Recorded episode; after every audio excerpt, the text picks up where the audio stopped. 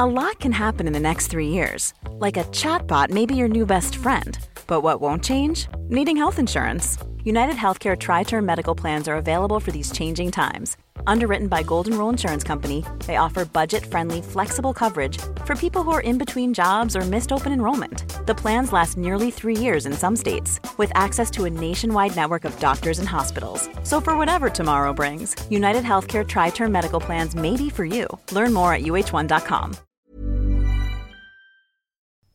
Chocolates are sweet, but they don't last long. Flowers are pretty, and then they're gone. So, this Mother's Day, why not give your mum the gift that keeps on giving with Ancestry DNA? Ancestry DNA is on sale now for $99, a saving of $30. Ancestry DNA won't just tell your mum where her ancestors are from, it can also pinpoint the specific regions within those countries, connecting mum to the places where her story started. Ancestry DNA lets us look back across centuries to see where her family lived and where they moved. Combined with Ancestry's massive database of official records, this can open up fascinating migration stories. Who knows? Give your mum Ancestry DNA this Mother's Day and she might even discover living relatives. I know it's possible because it happened for me. Ancestry DNA is safe, easy to use, and completely private. When your mum gets the kit, she just sends back a small saliva sample using the prepaid postal box provided. In a few weeks, she'll receive an email with the links to her results. From there, your mother has control of the data and how she uses it. There could be more to your mum's story. Piece it together with Ancestry DNA, now on sale. Terms apply. This podcast contains references to suicide, violence, and sexual violence against children. Listener discretion is advised. It's mid to late April 1917. We don't know the exact day and date, and Margaret Taylor, a well dressed, middle aged woman with short dark hair, is walking along Victoria Street in North Melbourne. She's with her adult daughter, Elizabeth Downs, who lives in nearby Lothian Street. Life hasn't been easy for Margaret, and it's been even tougher just recently.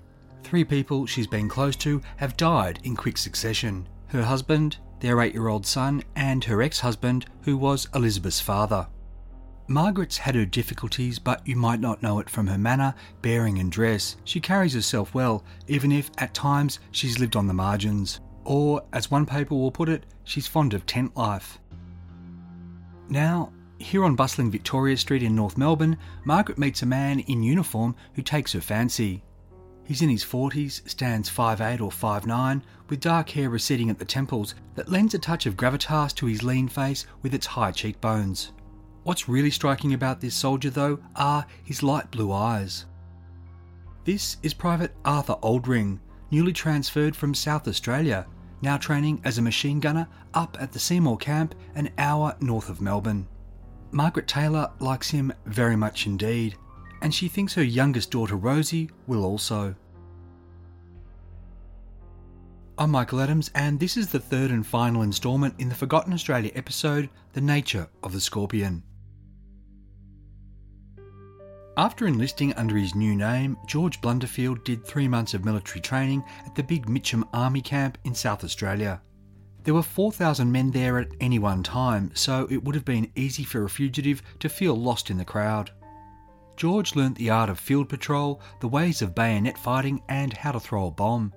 He got the inoculations and vaccinations and medical and dental examinations that he needed to serve overseas. In April 1917, he was transferred to Seymour Camp in Victoria. He was now on the other side of the country from where he was most wanted. At Seymour, George trained as a machine gunner. Lieutenant David S. Jenkins, officer commanding the 34th Machine Gun Company, was impressed by Private Arthur Oldring, saying he was a keen, intelligent, and conscientious soldier. Two nights a week, George was allowed leave locally, and on weekends he could get a pass to go to Melbourne. There, he visited his sister Jessie. Jessie was 45, a year younger than George and she lived in Port Melbourne with her hairdresser husband Jacob Brown and their children. There's no doubt that she knew what her brother had done and that he was on the run. But against Jessie's better judgment, she welcomed George into her home rather than turn him away or turn him in. George told her that by going to fight, he'd make amends for his past. On his weekend leaves in Melbourne, George also saw friends and went to hotels. And on that April day, he went to North Melbourne where he met Margaret Taylor.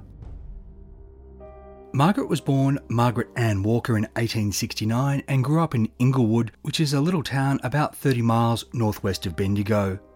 By the time she was 16, she'd had a baby out of wedlock. Two years later, in May 1888, at Dunolly, a little town 23 miles south of Inglewood, Margaret married a miner named James Taylor. He was the son of a respectable local family. James probably didn't have too much choice about getting married because his new bride was about seven months pregnant. In July 1888, Margaret gave birth to daughter Elizabeth, and over the next decade, the couple would have another six children, including daughter Violet, in 1892. By the time Margaret Taylor was 28, she had seven children. Then she met and fell for a fossicker named Thomas Story.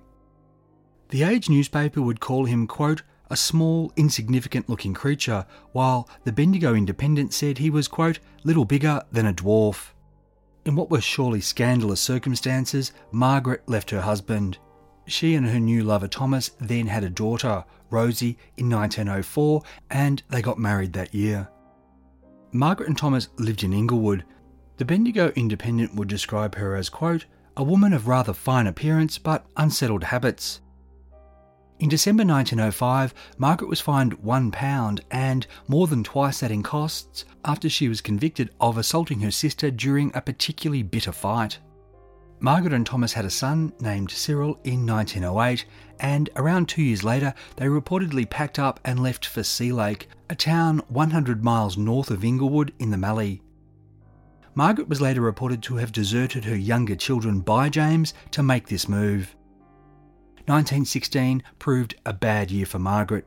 Thomas died, as did young Cyril. James, her first husband, also passed away after an illness. Given all this turmoil, it had seemed that Margaret was looking for a new start when she and Rosie moved to Melbourne in April 1917. They stayed with Elizabeth and Violet, Margaret's adult daughters, Rosie's stepsisters, in North Melbourne. Two weeks after arriving, Margaret was walking along Victoria Street when she met Private Arthur Oldring. She fell hard, and the feeling seemed to be mutual. He would come to visit her at Elizabeth's house every second weekend. Elizabeth thought Arthur was a very reserved and sensible man, though he seemed sometimes to be under the influence of drink. That her mother was keen on this new bloke was in no doubt. She repeatedly asked him to desert the army and to marry her. That was understandable. Margaret didn't want her man going to war where she might lose him. Over the next few months, Margaret and Rosie also went up to Seymour to visit Arthur. But in late August, there was a meningitis outbreak at the camp, and he and his fellow troops were transferred to Bendigo Military Training Camp. This was Margaret's old neck of the woods, so she and Rosie moved to Inglewood, and from the 10th of September, they lived in a small one room hut adjoining the place where one of her brothers lived. Arthur Oldring came to stay as often as he could. Then, about two weeks later, he, Margaret, and Rosie rented a double room in a coffee palace for a few days. They told the proprietor that they were Mr. and Mrs. Arthur Stanhope, and this was so as to not raise eyebrows about them sharing a bed. Next, Margaret rented a small tenement in the Bendigo suburb of White Hills. She sent Rosie to the local state school, trying and failing to have her registered under the surname of Stokes. On the 6th of October 1917, Arthur, Margaret, and Rosie went to see a Bendigo photographer named Frank Wilkinson. Mr. Wilkinson took their portraits, including one of Arthur in his uniform, standing in front of one of those dramatic landscape backgrounds so often seen in Digger's photographs from this time. When Arthur and the machine gun section went back to the Seymour camp in mid October, Margaret and Rosie moved there the very same day. She rented a place under the Stanhope name and said her husband was a soldier in the camp. When Arthur came to spend the weekend, he was introduced to the landlord as Arthur Stanhope. Margaret and Rosie then moved to new lodgings, telling this new landlord, Mr. Joseph Simmons, that she was Mrs. Arthur Osborne. When Arthur came to stay on Saturday, the 27th of October, he was introduced to Mr. Simmons under this name. That weekend, Arthur, Margaret, and Rosie went for a picnic at Trawool, a tiny scenic town on the Goulburn River about nine miles southeast of Seymour. The next weekend, Cup Weekend, they were off to Melbourne. Mr. Simmons asked if they'd call in to see his children who were living in South Yarra with a man named Percy Desmond. Margaret and Arthur agreed and they called in to see them that Saturday afternoon. When they did so, they introduced themselves under the name of Osborne, but then also called themselves Story. Percy thought that Arthur and Margaret acted like a young couple, they were so affectionate with one another, but Arthur was noticeably cold towards Rosie. They also seemed to be loaded, with Arthur inadvertently flashing a roll of cash. But what was strangest was that he made curious inquiries about whether there were any places on the Yarra where trees hung over the water and if there were any rocky beaches and cliffs at Brighton, Sandringham, and Mornington. Arthur, Margaret, and Rosie returned to Seymour after the Melbourne Cup. The next weekend, Saturday, the 10th of November, Margaret told Mr. Simmons that she and Rosie were going to visit her sister, Mrs. Jensen, at Kerrisdale. Margaret and Rosie were well dressed and they took all their luggage with them in a horse drawn cab operated in the Seymour area by a man named Samuel Cummins. To this driver, Margaret said she was meeting her sister at the Trawool Bridge. When they got there, she asked to be dropped on the Trawool side. Mr. Cummins did so and helped them with their luggage, only for the woman to change her mind and ask to be dropped at the Seymour side. So Mr. Cummins dropped them there. She said farewell and gave him a 10 shilling note. Margaret's clothing included a distinctive gossamer veil. She and her daughter had a brown tin trunk, a tin hat box, dress basket, and another parcel. But witnesses who used the bridge soon after didn't see Margaret, Rosie, or their luggage. They hadn't been picked up by a sister from Kerrisdale because there was no such person. Later that day, an Indigenous labourer named William Terrick was going for a gig ride with two shearer mates. They got to Trawool Bridge around 20 past six and saw a soldier in uniform running after them, beckoning them to stop. The men pulled up and the soldier asked if they had any beer to sell. William Terrick gave him a bottle, refusing payment. The two men chatted, the soldier saying he was training at Seymour and was camping by the river for the weekend. During the conversation, William saw a woman on the bank near where the soldier had first come running after them. Having chatted for a while, William Terrick and this soldier said their goodbyes and shook hands. All up, the conversation had lasted 20 minutes, and William Terrick would say he'd know this man anywhere. The following day, Sunday the 11th of November, a woman at the bridge saw a woman and a girl by the river. It looked like they were camping out. One week later, Sunday, the 18th of November, at 10:30 in the morning, four soldiers from Seymour Camp were walking across the Trawool Bridge when they saw what looked like a bundle of clothes caught in some snags on the river. Closer to the spot, they were horrified to see it was a dead girl. One of the soldiers climbed to the end of a sapling hanging over the water and brought the badly decomposed body to the riverbank. The soldiers summoned the Seymour police attending Constable Gibson saw that the girl had been murdered. It was clear she'd suffered terrible head injuries that had caved in part of her skull. Later that day, the deputy coroner performed a post mortem to confirm there was no water in the lungs. The girl had been dead before she'd entered the river. There were also indications she'd been sexually interfered with prior to death, but it wasn't possible to say this with absolute certainty. Now that murder had been confirmed, Melbourne CIB was alerted.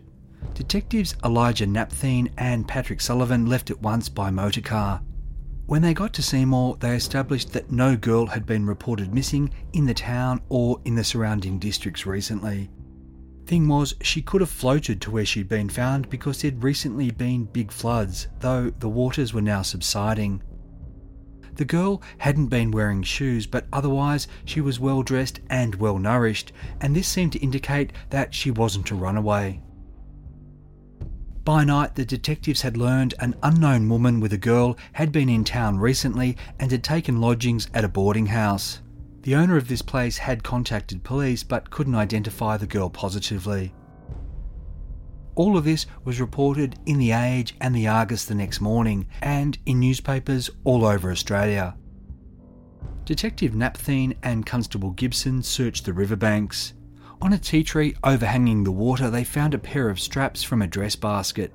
It seemed they'd been thrown from the bridge and had gotten caught. On a nearby sandbank, the police also found a tomahawk that they strongly suspected was the murder weapon. Horse cab driver Samuel Cummins told about picking up the woman and the girl and taking them to the bridge. He remembered them well because they looked so alike he assumed they were mother and daughter. Also memorable was the strange request they be dropped with their luggage on the Trawool side, only to change their mind and be dropped at the Seymour side. In Melbourne, Margaret's daughter, Violet Taylor, feared the worst. She'd gotten a letter from her mother saying that she and Rosie were in Seymour and that she'd write again soon, but no subsequent correspondence had arrived. Violet Taylor went to the CIB and they whisked her to Seymour. There, she identified the body of her half sister Rosie. Violet told the detectives that her mother had been keeping company with a soldier from the Seymour camp. It appeared that Violet and Elizabeth hadn't known Arthur's surname, but by then police had established Margaret had been identifying herself as the wife of soldier Arthur Osborne. On Monday afternoon, Detective Napthine went to the Seymour camp commandant who ordered this soldier be found. But there was no one on base enlisted under that name. So the commandant ordered that a mass parade be held at 4 pm. When it was, it was found that gunner Arthur Oldring was missing, and that he'd been missing also from the midday parade. A review of his records showed that he'd been granted weekend leave at 11am on Saturday, the 10th of November, and had next been present for the Monday morning parade. He'd also had leave this past weekend, though he'd been back this morning when his unit received instructions for tomorrow's embarkation for the front. Private Arthur Oldring hadn't been seen since. Was this simply a case of a man deserting because he'd lost his nerve? Or was it something worse? Where was Margaret Taylor?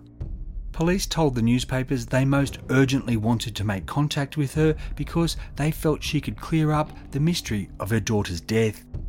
In reality, they knew there was little chance of finding Margaret alive. On Tuesday, the 20th, police and members of the Light Horse started scouring the river and surrounding area. At around 2 pm the next day, two soldiers from Seymour Camp were working about a quarter of a mile below the bridge when they found a woman's body caught on another snag. She had been revealed by the still falling flood waters. Just like her daughter Rosie, Margaret Taylor's head had been battered in.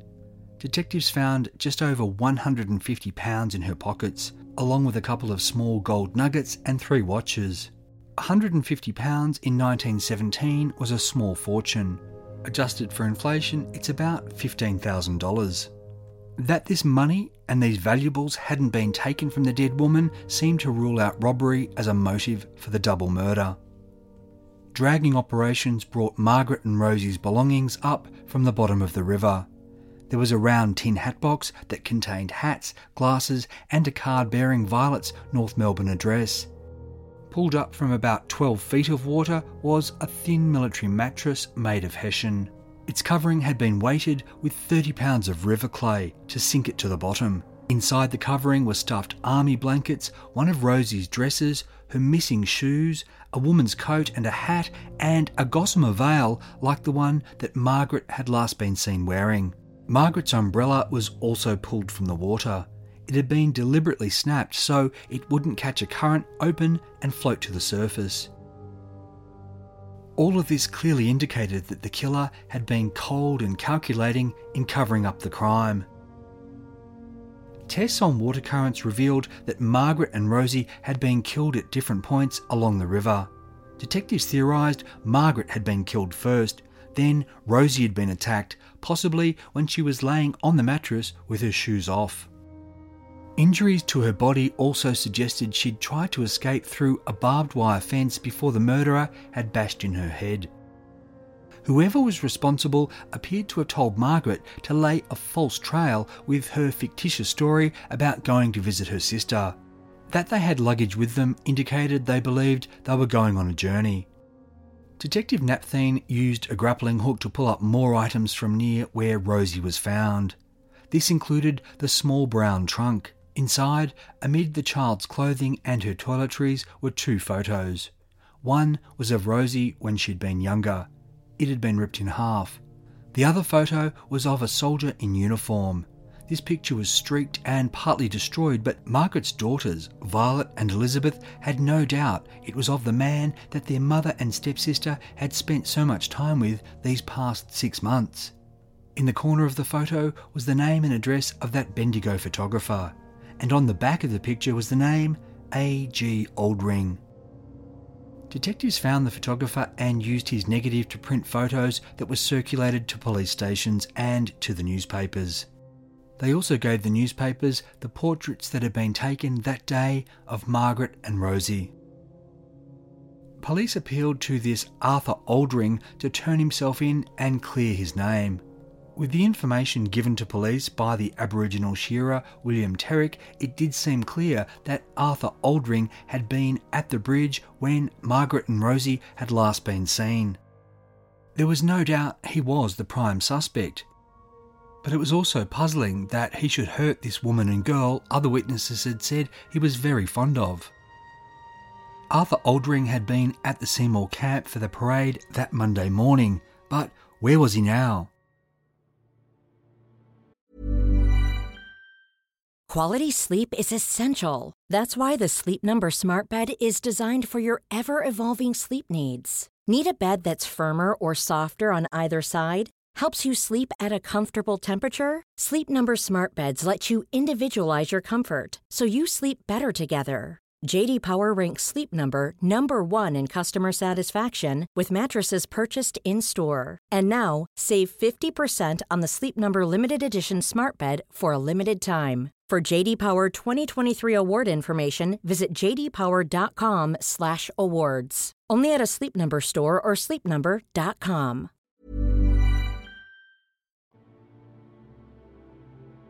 A fruiterer named Edward Woolley came forward on the Thursday that week to say that on Monday around 1pm he'd been at his stall near the camp when he'd been approached by a soldier. This man had been acting oddly. After he'd had a soft drink, he'd asked to see a newspaper. Mr. Woolley had given him a copy of that day's The Age, which carried news of the discovery of the dead girl's body. The soldier had been deeply interested in an article in that day's paper, running his forefinger over the lines and becoming very agitated as he read. He dropped the newspaper, asked for a box of matches, and was then shaking so badly that he couldn't light his pipe. After that, he left the stall, went into a nearby paddock, and was last seen walking towards a reservoir. Detectives searched the area, including dragging the reservoir, but didn't find any trace of Arthur Oldring. Next, police heard from a woman named Frances McLean. She was a housekeeper at O'Connor's Railway Hotel at Mangalore, 12 miles north of Seymour. Mrs. McLean told detectives that on Tuesday the 20th at 3:30 in the afternoon, a man had come into the hotel and had a couple of beers. He'd been wearing civilian clothes, but she'd noticed his military boots. He'd explained that he'd been given his ticket of leave because he had miner's disease. That was because he'd been in Western Australia back in the day and taken part in the big Coolgardie gold rush. The man said he'd enlisted in South Australia, come to Seymour, and was now heading up to Echuca in New South Wales, where, as a good patriotic fellow, he was going to enlist again. The man asked Mrs. McLean if she'd heard about the murder. She said she had. He asked for the daily papers, but Mrs. McLean didn't have them. The man had then produced a newspaper cutting about the tragedy and showed Mrs. McLean, saying he hoped they caught the killer soon. When Mrs. McLean suggested the dead girl was a circus runaway, the man had said no, that wasn't true. He said he'd seen soldiers near where the body was found, and as such, he couldn't understand why the Seymour camp hadn't been, as he put it, court martialed. The man claimed it was too late now. The murderer would already be at Broadmeadows and would soon escape Victoria on a steamer. From what Mrs. McLean told them, the detectives issued a more detailed description of Arthur Oldring, including, quote, He had an ugly mouth and very light, blue, noticeable eyes. The man was bald from temples to the crown, he had a slight roll when walking, spoke with something of a nasal twang, and was a heavy smoker. Arthur had been wearing a black coat and trousers with a grey military flannel shirt and green grey soft hat. He was carrying a bluish grey blanket as a bundle. Mrs. McLean had her encounter with the man on Tuesday, and it was now Friday. Arthur Oldring had a three day head start. It was only 75 miles from Mangalore to Echuca on the other side of the border. If he'd put his mind to it, Arthur Oldring could have walked there by now. But detectives learned that Arthur, after leaving the hotel, had taken the train to Toolamba, some 35 miles north. Police there were put on alert, and the next morning, Saturday, the Melbourne CIB detectives got a train to Toolamba from Seymour. Getting off the train, they found that no one in the town had a car, so they ordered one from Shepparton. It should have arrived in 30 minutes, but it ended up taking nearly two hours. While they waited, they got a phone call. It was the senior constable Coote phoning from Tatura station, some 10 miles northwest of Toolamba. He said that a man answering Arthur Oldring's description had been seen that morning at Burnside, five miles northwest of Tatura. When the car arrived for the Melbourne CIB detectives, they sped for Tatura, but they had to take a long detour around floodwaters. By the time they arrived, Senior Constable Coote and his offsider Constable Parker had already left in their car going to Burnside.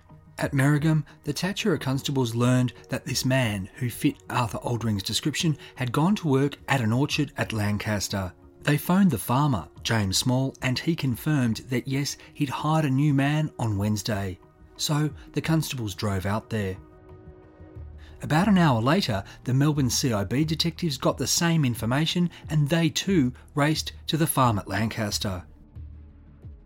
George Blunderfield, aka George Farrow, aka Arthur Oldring, aka Arthur Osborne, had arrived at the Lancaster orchard owned by James Small on the afternoon of Wednesday, the 21st of November. There, he said his name was Arthur Breakspear. Mr. Small hired him to pick fruit and to do odd jobs, but it was apparent by the very next day that this new man had no idea about farm work. Mr. Small didn't intend to keep him on long. Mrs. Small, meanwhile, thought the new man was pretty odd. Mr. Small saw this for himself on Friday when he came up the road in his cart to where Arthur was working. As Mr. Small approached, Arthur ran and hid behind a tree. Mr. Small asked him what he was doing. Arthur replied, quote, I did not know who was coming. Arthur slash George had plenty of reason to be paranoid. This was confirmed in a letter that he'd written to his sister Jessie in Port Melbourne the night before. In this letter, he said at first he'd intended to get across the border, but now he'd thought better of that and was laying low. Quote, I saw in yesterday's paper that they are after me. For what? I do not know, as I am about as wise of what they want me for as you are. The facts of the matter with that woman was that I knew her, as many others did down there, and saw her last on the Friday night before she left on Saturday for Trawool. And up to date, no one has said that they saw me out there, as I was not out there at all that day or any other day. George had spent much of the past six months with Margaret and Rosie, but he didn't appear to mourn them at all. He only felt sorry for himself. Quote, I can tell you, Jessie, that it has cut me to the quick to be accused of being the last seen with this woman at Seymour, and as far as doing them any injury, I would not for the world, as I have run a straight race ever since I came here, and oh, it hurts me to think that just on the eve of my leaving this should occur. I am very worried over this, and I am the most unlucky boy in the world. But my conscience is clear, and some other man who went away with this woman has done this, and I am blamed for it. They may probably bring in a verdict against me if that woman should be injured at all. If so, I will not move from here unless I am forced to do so. It would seem from this letter that George wasn't aware that Margaret's body had been found the previous afternoon. The fact that he said, quote, up to date, no one has said that they saw me out there before claiming I was not out there at all that day or any other day might suggest that he remembered seeing William Terrick and hoped that the Aboriginal man wasn't going to come forward. As for him not being out there any other day, well, that was patently untrue because he, Margaret, and Rosie had been to the bridge for a picnic, which was something he'd soon try to use in his defence. On the afternoon of Saturday, the 24th of November, two weeks after Margaret and Rosie had gone to Trawool Bridge, Tatura constables Coote and Parker approached Mr. Small's property at Burnside in their police car. Smartly, they stopped half a mile from his gate and went on foot, entering the orchard from a side that was shielded from the huts where workers were having their lunch. They went into Mr. Small's house and through a window saw Arthur Oldring out on the lawn pushing a mower. The constables got within a few yards before he noticed them. Too late, Arthur tried to run. The constables grabbed him, slapped on the handcuffs, and marched him to their car. Then they drove him to Tatura, taking a different route. That meant they missed the Melbourne CIB detectives who arrived at Mr. Small's orchard five minutes after their colleagues left with the captive. So the Melbourne men, who'd had a hell of a runaround day, turned around once more and raced back to Tatura Station. They actually got there first and were on hand to see a shaky Arthur Oldring taken from the car and into the police station. Inside, Detective Sullivan asked him, quote, is not your name George Farrow Blunderfield?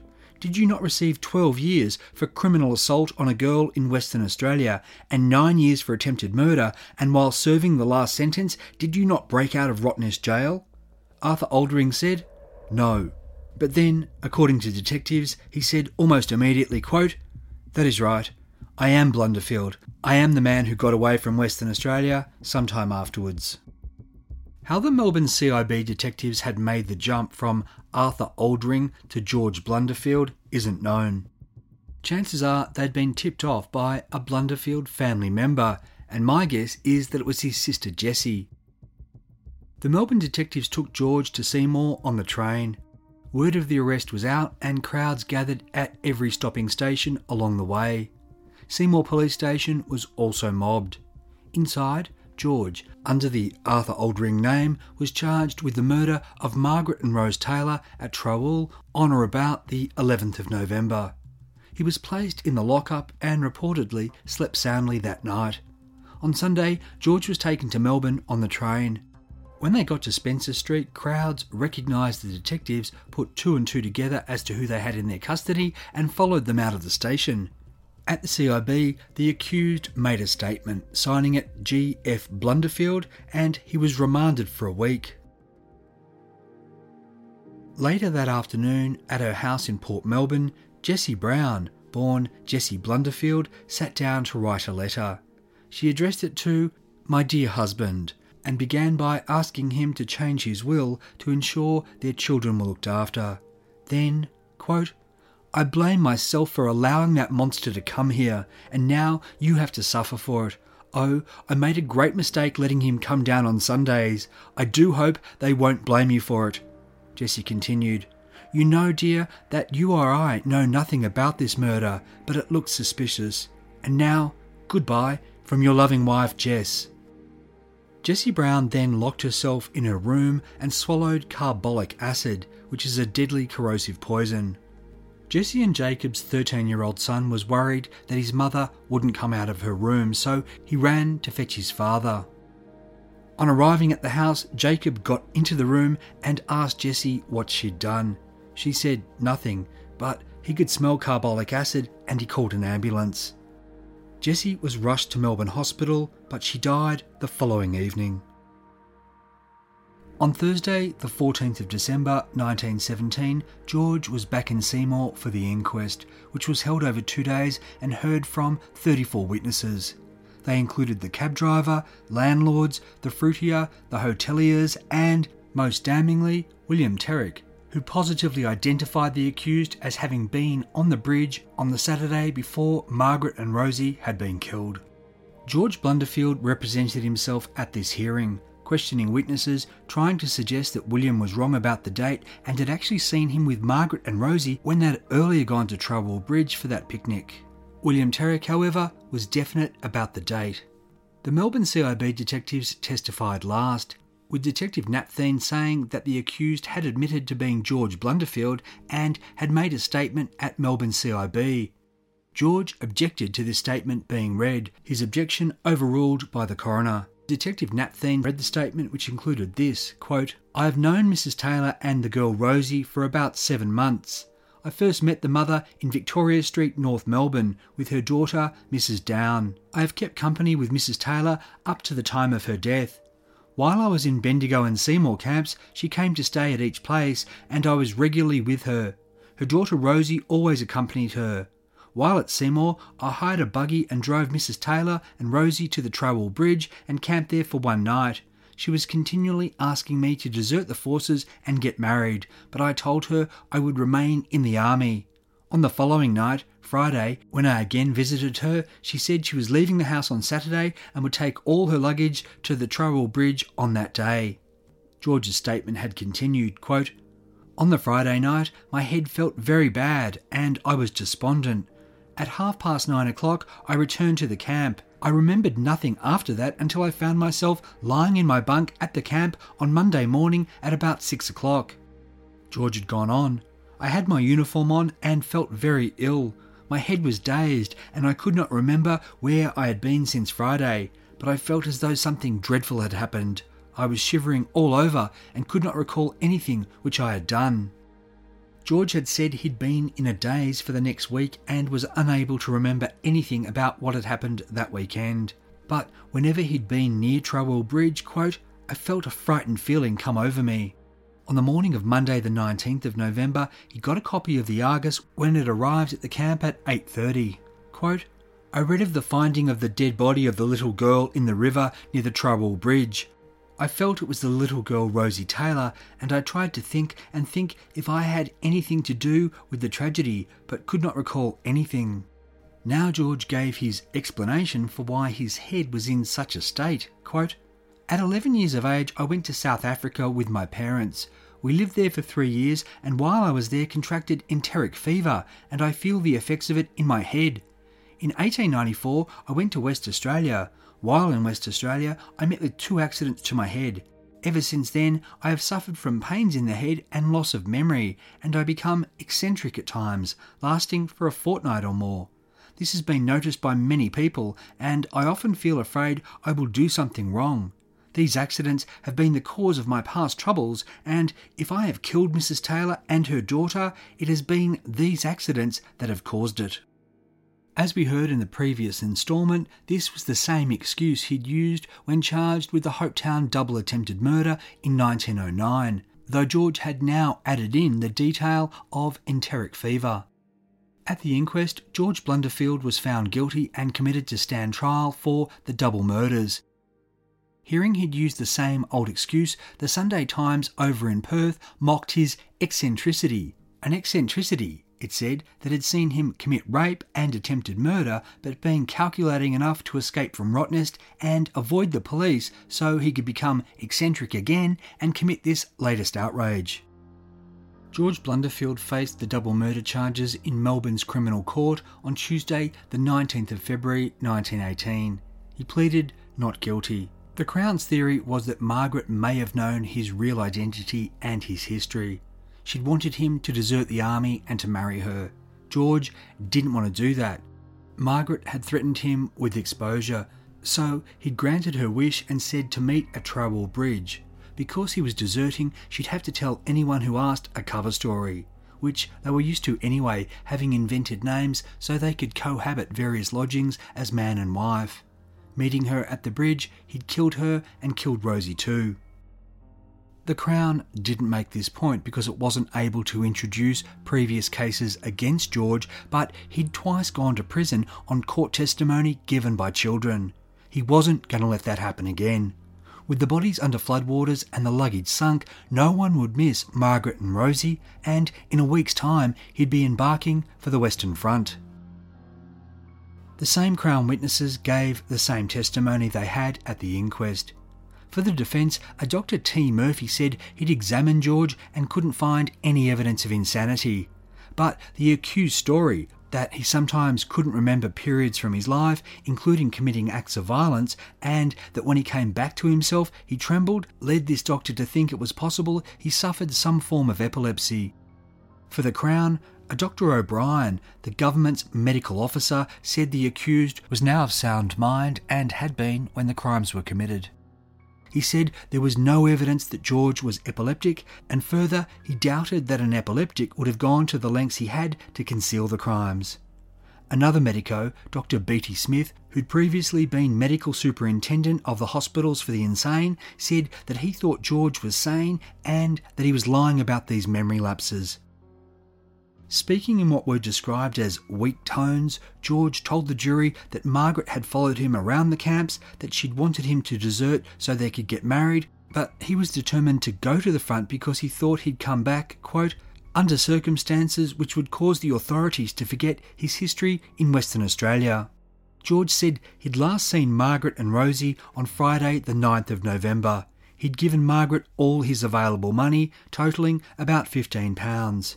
He again claimed that the shearer who'd seen him at the bridge the next day was mixing up his dates. On the 10th of November, George claimed he'd been in Melbourne with other soldiers. That weekend, he'd also visited his sister Jessie. The problem with this was that the accused couldn't produce any of the men he'd supposedly been with in Melbourne, and his sister was dead. According to Seymour Camp records, George had been issued with a pass to go to Melbourne that weekend, but he hadn't used it. George had returned to camp on the Monday morning.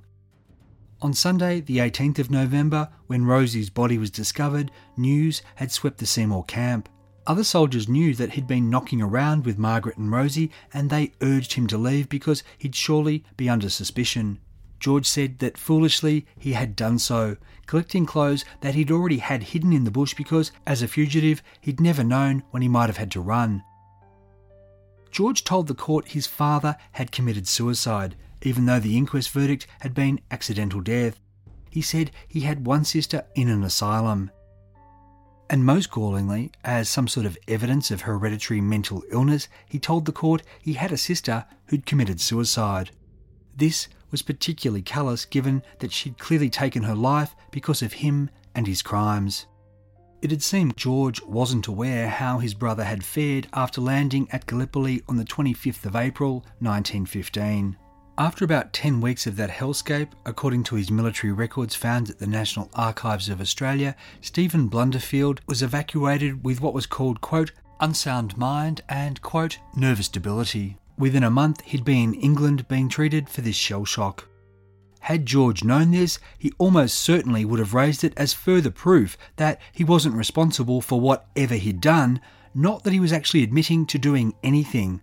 Summing up, his defence counsel, a Mr. Brennan, said that George Blunderfield maintained that he was innocent. But should the jury find otherwise, he asked that they see the only way it was possible he could have carried out such an act was if he was in the grip of a fit of insanity. What else could it be? No motive had been established.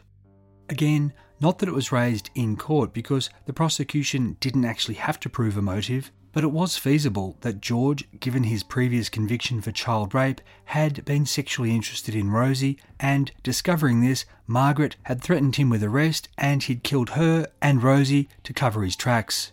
Another possibility was that he just had these murderous impulses. Remembering back to the Hopetoun robbery, it had been supposed that he'd planned the murder of Mr. and Mrs. Efford and their children so he could steal the money in the safe. But given he'd left £150 and other valuables on Margaret's body, it's possible that at Hopetoun all he'd wanted to do was commit murder and mayhem. The Chief Justice, Sir John Madden, presiding over what would be his last case before retirement, summed up by saying that much of the case was circumstantial it hinged to a large extent on whether the jury believed William Terrick when he said he'd seen the accused at the Trawool Bridge. As for the lack of motive referred to by the defence, the judge reminded the jury that motive wasn't needed to return a verdict of guilty. On Friday, the 22nd of February 1918, the jury retired. A little over two hours later, they were back. The verdict? Guilty on both charges of murder. Sir John Madden passed the sentence of death. George Blunderfield accepted the verdict quietly and was led away. For the death sentence to be carried out, it would have to be upheld by the State Cabinet. In April, as this deliberation approached, there was some public opposition to hanging George Blunderfield. The Reverend Dr. Charles Strong, president of the Criminology Society, wrote to the Argus saying it seemed likely that the convicted man was suffering some sort of mental disorder. If there was reasonable doubt, Dr. Strong argued he should be spared, his sentence commuted to life imprisonment. Other letter writers made similar arguments, adding that capital punishment was barbaric and didn't act as any sort of deterrent. The Cabinet was unmoved, and the Chief Secretary announced that George Blunderfield's sentence was to be carried out at Melbourne Jail at 10am on Monday, the 15th of April. According to newspaper reports, George slept well on the Sunday night and he had a good breakfast the next morning. In what was described by the Argus as a long conference with a Baptist chaplain, George Blunderfield that morning confessed to having murdered Margaret first and then Rosie. He claimed he'd done it on the Monday rather than the Sunday. George swore to God he hadn't sexually assaulted the girl. He told the minister he'd had no reason for the murders, just that a sudden impulse had come over him. In other words, it was just in his nature. Just before 10am on Monday, the 15th of April, George Blunderfield walked firmly to the drop, trembling a little as the masked executioner adjusted the rope. Asked if he had anything to say, he requested that his effects, including a letter, be given to his sister, Henrietta, over in Western Australia. This letter, which wasn't for publication, was vetted by the authorities and was found to contain nothing materially relevant to the case. Outside the jail, a crowd had gathered, but the days of tolling a bell and raising a black flag to indicate the man had met his maker had long since passed so these morbidly curious people were only able to look at the stone walls and imagine the scene inside. At 10am, the bolt was drawn and George Blunderfield dropped into whatever eternity awaited. If there are any silver linings to this story, it's that George's earlier victims appeared to recover and they lived long lives, and the same went for his family members who'd strayed into temptation. Annie, the little girl he'd raped in Kalgoorlie, grew up and had a family of her own, while Charles and Ruth Efford would move to Perth and their three children would grow up to also become parents. Of course, we can't know the trauma that these people suffered on account of George Blunderfield. George's brothers and his nephew all survived the war. Brother Stephen, who'd raced bikes on the goldfields and had perhaps aided and abetted his sibling, didn't have a lot of luck. He'd suffered shell shock in Gallipoli and saw out the war in England. Stephen returned to Australia in mid 1918 to his wife Nellie, who he'd married in 1904. They lived at Southern Cross in the goldfields, but this wasn't far enough away from the Spanish flu, which found Nellie and claimed her in September 1919. By 1924, Stephen had married a woman named Marion Rowell. He resumed work as a train driver and they lived in Kalgoorlie. Marion passed away in 1935, aged just 42. In August 1939, while visiting Adelaide, Stephen, now in his mid 50s, was knocked down by a car and then hit by another one. He suffered a fractured skull, broken leg, abrasions, and damage to one eye. Over the next two and a half years, he'd sue for damages, taking the case against both drivers all the way to the Supreme Court before losing. Stephen did seem remarkably accident prone, whether the result of shell shock or drink or both. In May 1941, he was found in a laneway behind a Kalgoorlie hotel, having fallen and hit his head. In 1946, Stephen was back in court in Kalgoorlie, charging that his adopted son Herbert had assaulted him. While the younger man would be convicted, Stephen in court had to admit he'd once been a heavy drinker but had quit because he'd joined the Salvation Army. Maybe so, but in July 1948, now living in Perth, Stephen fell over again and again hit his head and was taken to hospital. Two years later, July 1950, he was hit by a car in Perth, suffering concussion and another broken leg. A fortnight later, this old campaigner was being readied for discharge on his crutches when he collapsed and died. Stephen might have had issues with his adopted son, but he was beloved, a notice in the West Australian newspaper said he was, quote, loving uncle of Jess and Ernie, aged 74 years. Goodbye, pal.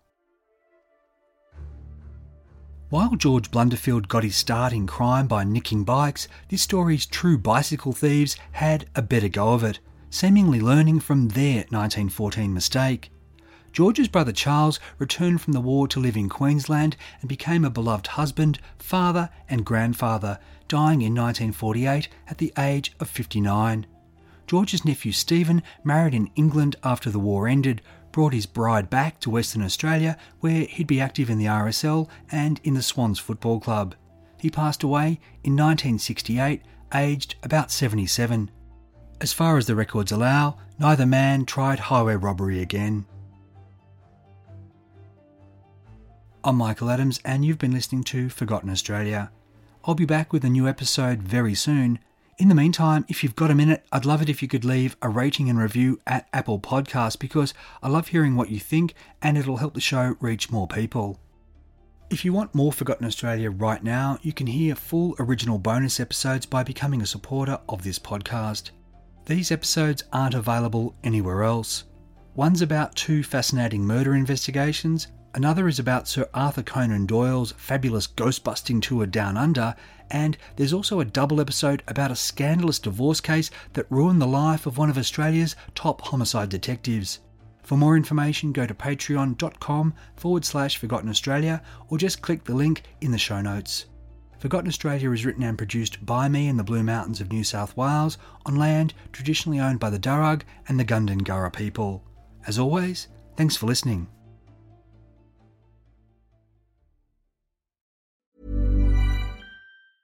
Hi, I'm Daniel, founder of Pretty Litter. Did you know cats tend to hide symptoms of sickness and pain? I learned this the hard way after losing my cat, Gingy. So I created Pretty Litter, a health monitoring litter that helps detect early signs of illness by changing colors, saving you money and potentially your cat's life. Pretty Litter is veterinarian developed, and it's the easiest way to keep tabs on your fur baby's health right at home. Go to prettylitter.com and use code ACAST for 20% off your first order and a free cat toy. Terms and conditions apply. See site for details.